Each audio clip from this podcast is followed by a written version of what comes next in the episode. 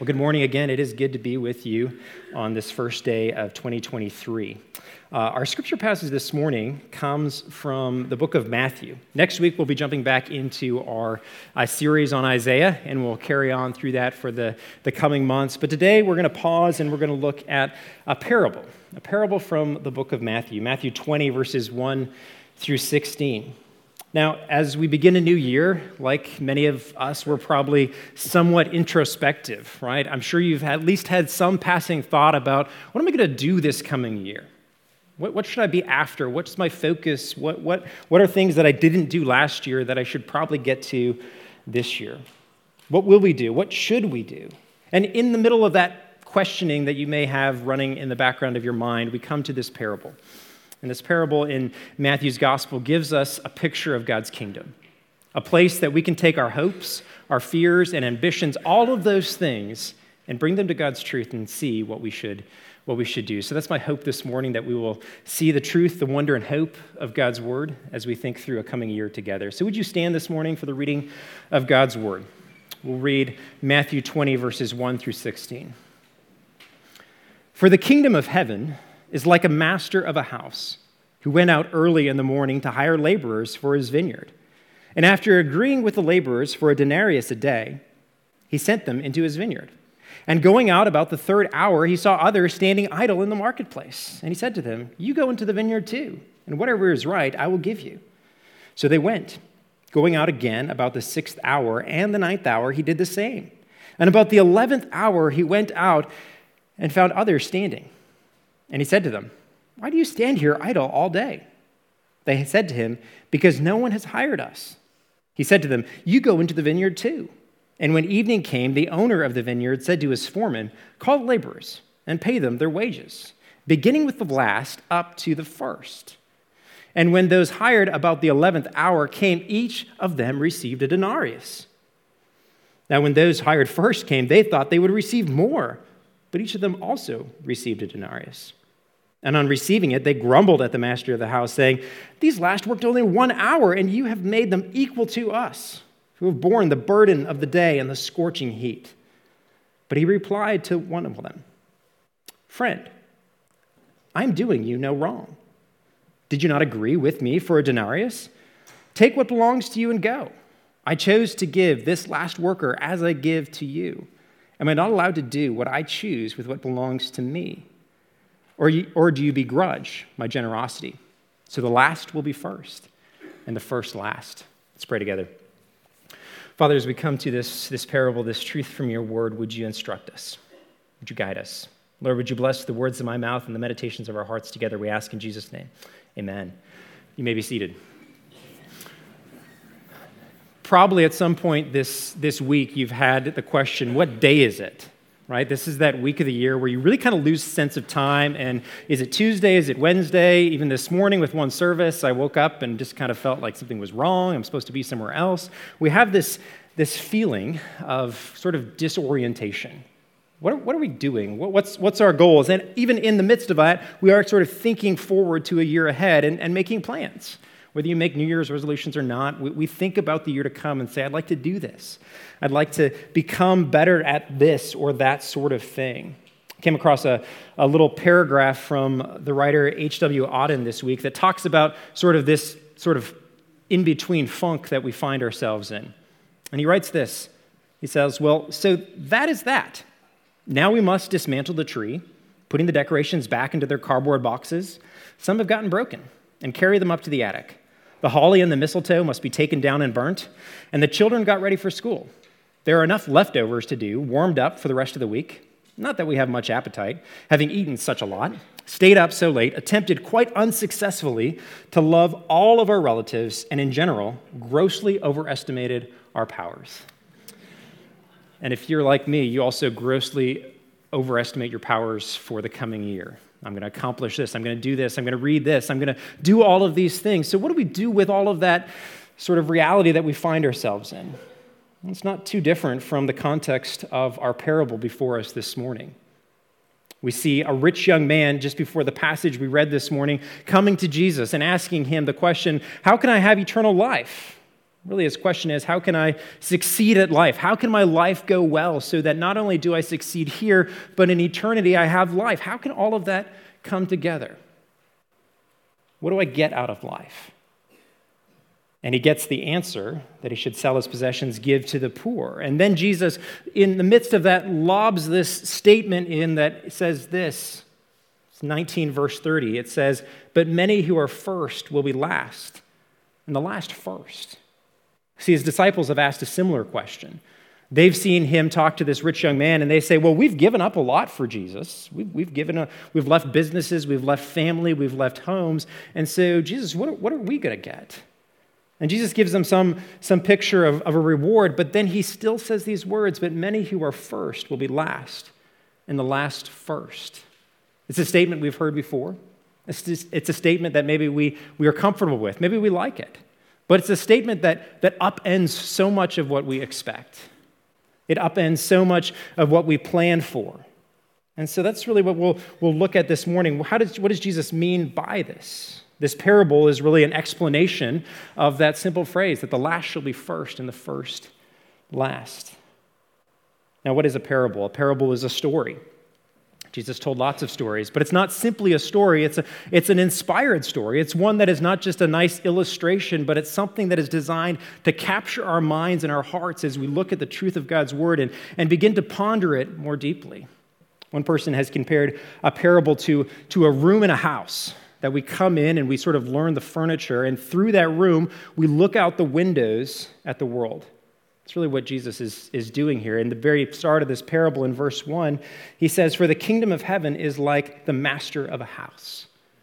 The kingdom of heaven. This is our frame of reference. This is the room that we find ourselves in, and we're going to learn about the kingdom of heaven. Now, the kingdom of heaven isn't just talking about sort of heaven someday, but what Jesus brings. As he comes, he, his kingdom breaks into the world, it changes how we live and how we act. And so that's how Jesus begins to instruct his disciples and those listening to him with this, this parable. So let's look at it. Who, who are the characters of this, this story? It's a fairly simple story on its surface. We have a master of a house, one who owns a vineyard, one who is successful and, and somewhat wealthy, able to go and hire these other people. And there's a series of workers that come into his vineyard. Five times he goes out to the market, maybe the town square, and requests more laborers. And so it begins early in the morning. If we set the scene a little bit, the, the master has looked at his grapes and he knows that they're ready to, to harvest. If you know anything about, about wine, there's sort of this point where you're supposed to harvest the grapes. When they're 20% dissolvable sugar, you have to go and harvest the grapes as quickly as, as possible. And so he goes and he hires laborers to come and do this, this work. Does it early in the morning. Now, it's somewhat surprising that the, the master does this. Normally, the foreman would go and, and do this work, but here the master goes and hires. And so he agrees with these individuals on a denarius a day. Now, that's just the going rate. It's sort of a, a normal negotiation, so to speak. You come work for me a day, I'll give you your, your food, your, your money for food. And, and think about these laborers just for a minute. These are those who don't probably have a trade, they don't have a business, they need to work every day. So they show up at the designated spot and wait for somebody to hire them. Their livelihood is dependent on someone coming and offering them employment. And so these first workers are, are probably somewhat joyful, pleased to have work for the day. They'll be able to go home, buy bread, feed their families that night. And so they enter the vineyard and begin to work. And the rest of the story proceeds from there. We see the other workers every three hours. The master goes back to the marketplace and sees more people standing there, people who are idle, not by any fault of their own, but people who have not been hired yet. And they're hired one after the other until we get up to this 11th hour. And there are still some people standing there. Think about those people just for a moment standing there waiting to be hired. They've been standing there all day with no prospects of employment, no, no food, no paycheck to go buy food at the end of the day and, and return home and provide a meal, possibly for their, their families. It's the situation that they find them in. And, and in each of these cases, as the master hires more workers, he says, I will pay you what is fair. After the first worker, there's no agreement on the wages, simply that it will be fair, that the master will do what is right by them. And so we get to this, this last group, and they're hired. And it's, it's somewhat remarkable that they're hired. How much work can you really do in an, in an hour? We don't know exactly why the master keeps going back. We'll talk about that in a moment. But for now, let's look at what happens. As the evening comes in verse 8, the owner of the vineyard said to his foreman, Call the laborers and pay them the wage, beginning with the last and up to the first. There are a few surprises that we come across here. Surprises that should make us ask the question what is, what's, what's going on here? The first surprise is that he pays the first, the first the people who came last. Normally, you pay somebody sort of as they did their work. And so he does this intentionally so that everyone who's there can, can see what is happening. And so these last people who are hired come and they are paid the wage, the full day's wage. They get a full denarius. They have worked one hour, really. They've been hired. They've walked the vineyard. They've shown up, picked a couple grapes, and hand, been handed a full day's wage.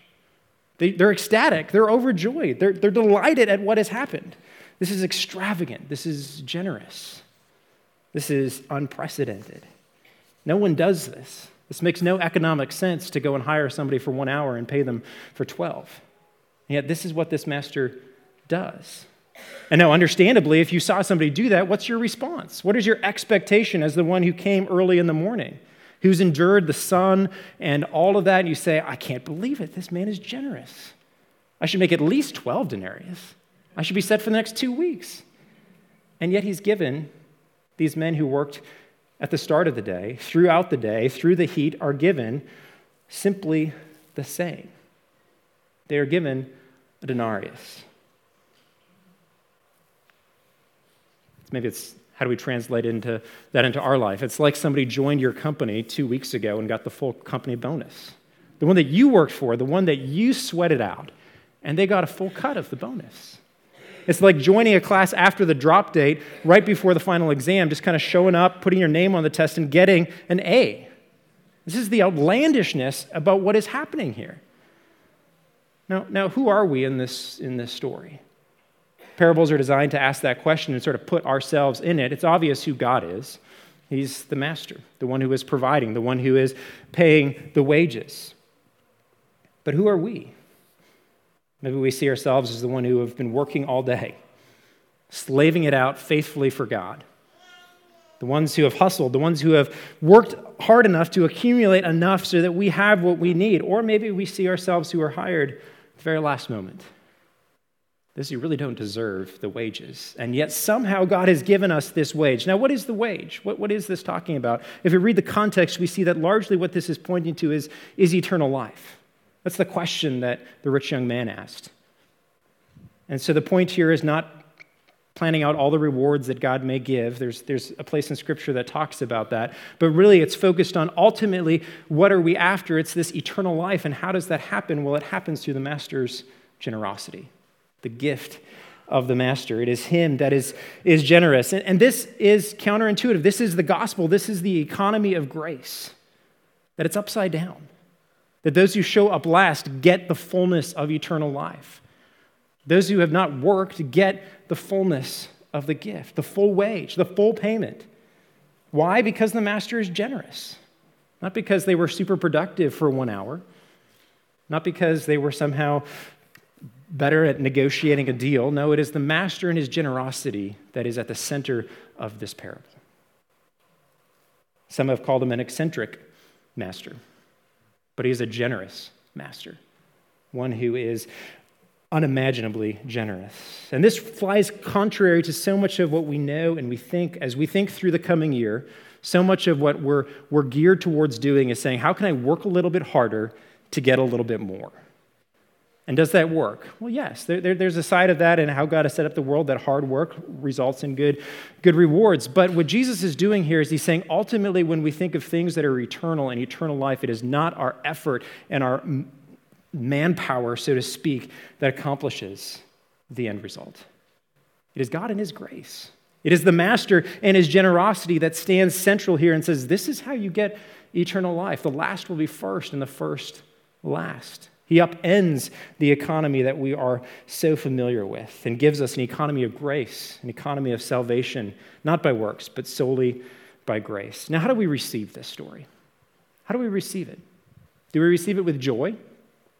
Or do we receive it with, with jealousy?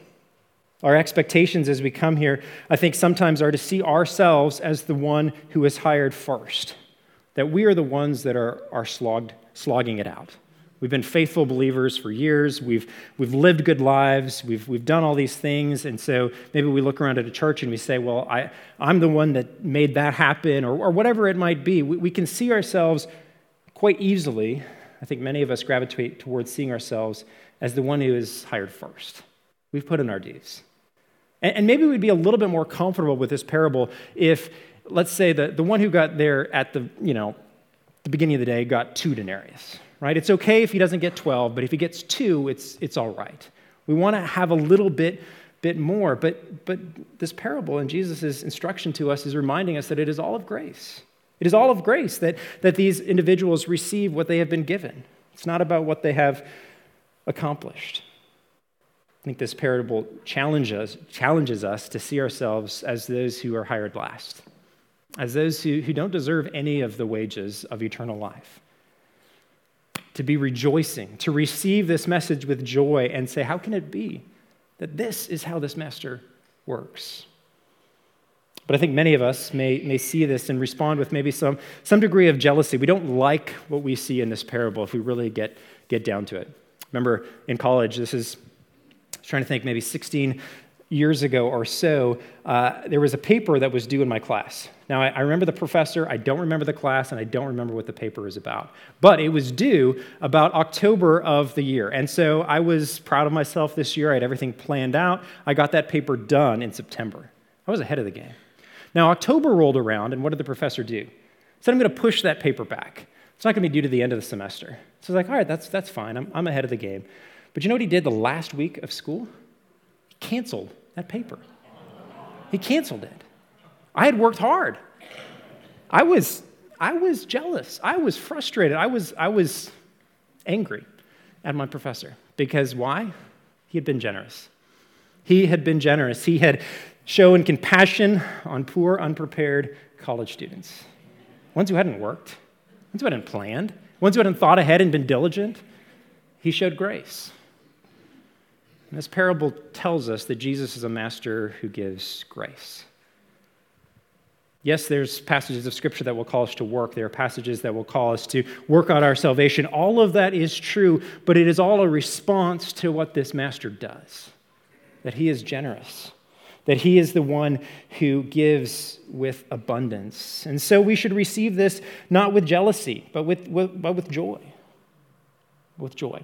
Our expectation should be the economy of the kingdom, where things are turned up upside down, where those who are first are, are last. Those who should be, in our human view, receiving more, receive what is fair, and that is the abundance of eternal life, the abundance of what he, what he offers. Maybe the easiest way to, to help us really see the wonder of what is described here is to take our eyes off our expectations and onto the employer, our employer. Really, this parable often, I think, is, is mislabeled. It's not really about the laborers in the vineyard, they're really the secondary character. The main character is that of the employer, the one who is compassionate. Where do we see this compassion? Well, again, in verse 7, we see a picture. With these who are hired last, they, he asks this question Why do you stand here idle all day? Now, we're predisposed to hear the word idle and say, These people are lazy. It's not in the text. These people aren't lazy. They were there early in the morning, they wanted to be hired. And yet, Jesus asked this question Why do you stand here all day? They don't answer because, you know, we didn't really feel like working. We'd rather just sort of sit here in the shade and enjoy the day. No, the answer is why weren't you why are you idle? The answer that they give is that no one has hired us. No one has hired us.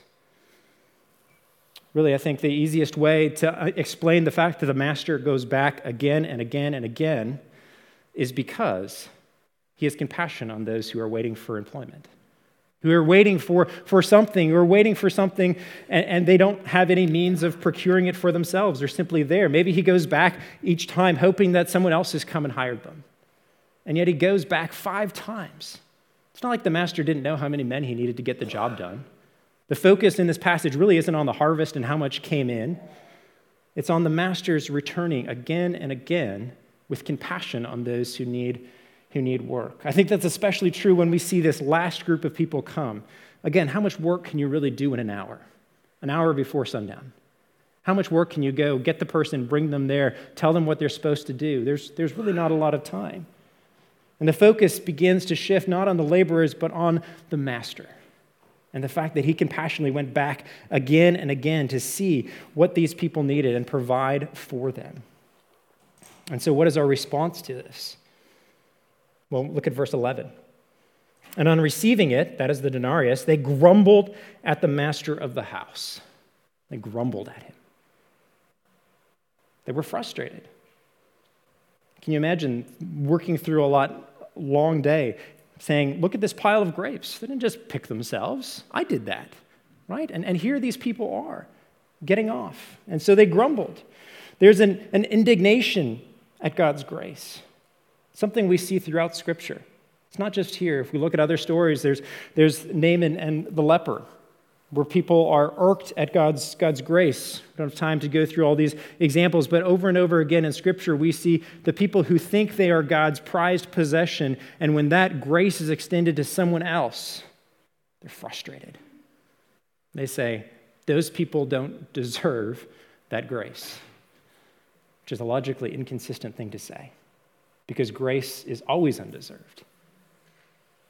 And so our response to this is not to grumble, but really what Jesus does is he invites these people who are grumbling to come and see his generosity, to see the wonder of the gospel.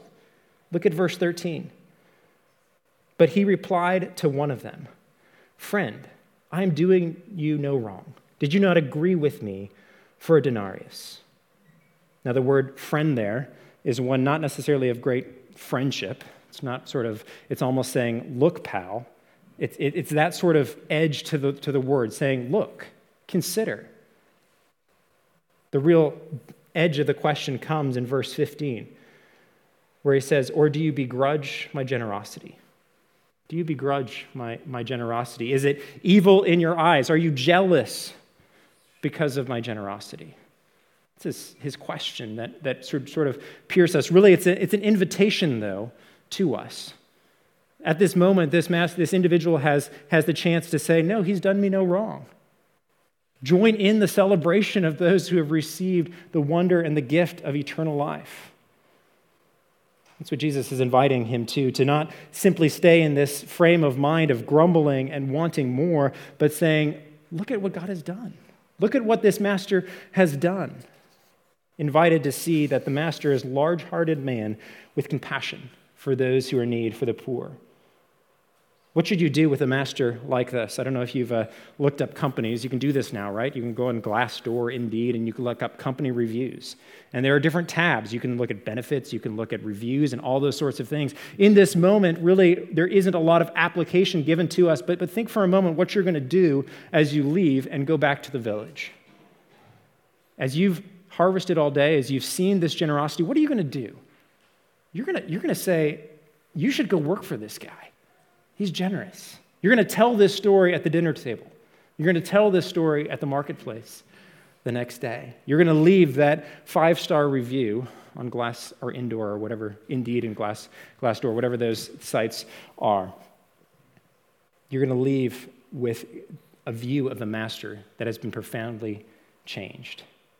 And it's important as we think through the coming year to ask the question what is our actual view of God? How do we view God? As you make plans, do you see God as this sort of vindictive God who is going to sort of squelch your plans and you got to work really hard to make them work? Or do you work out of a position that says, I am fully accepted, fully free, the gospel is true? I don't have to work this year to attain my salvation. Eternal life is, is given to me by God through faith in the blood of Christ. And from that posture, from that position, then go out and work. These individuals, we don't know what they did next, but they had to go and get up the next morning and get back to work. Maybe they came back to this vineyard. Maybe they worked somewhere else. But they did so having encountered the wonderful generosity of the Master. And so, you and I, too, when we go out and do our work, do the things that we're called to do this year, or end the things that we're called to do, we do so as those who have joined the economy of, of beggars those who know that we are not going to accomplish any wonderful things apart from God's grace. Know that we don't need to somehow earn his salvation. We are beggars who have received generos- generously. And so, with that, that's our, that's our end, that's our goal. This passage concludes in verse 16, repeating this statement.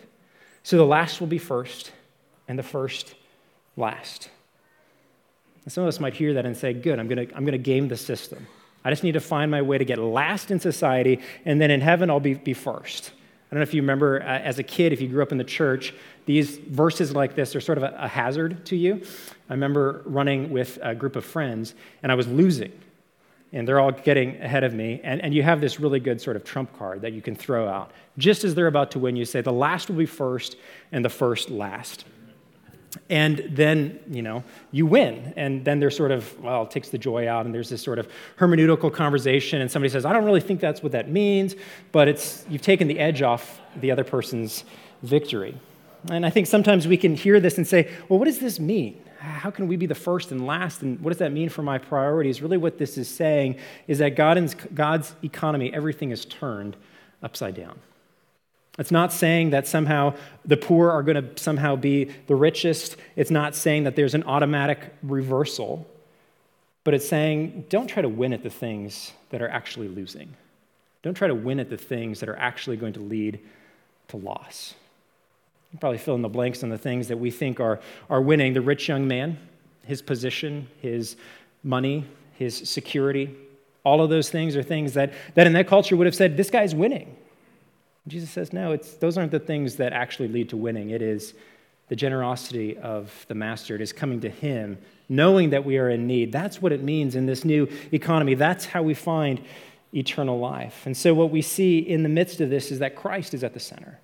It's no surprise in a parable that Jesus tells that he is at the center of the story. And that's what we see and should have shape our coming year is that we have a master who, like this master, who has been generous to us. Whether you've been a Christian your whole life or became a Christian this week, there's hope here that the one who has called us, the one who has saved us, is the one who is generous towards us. The beautiful thing about parables is that they're open ended.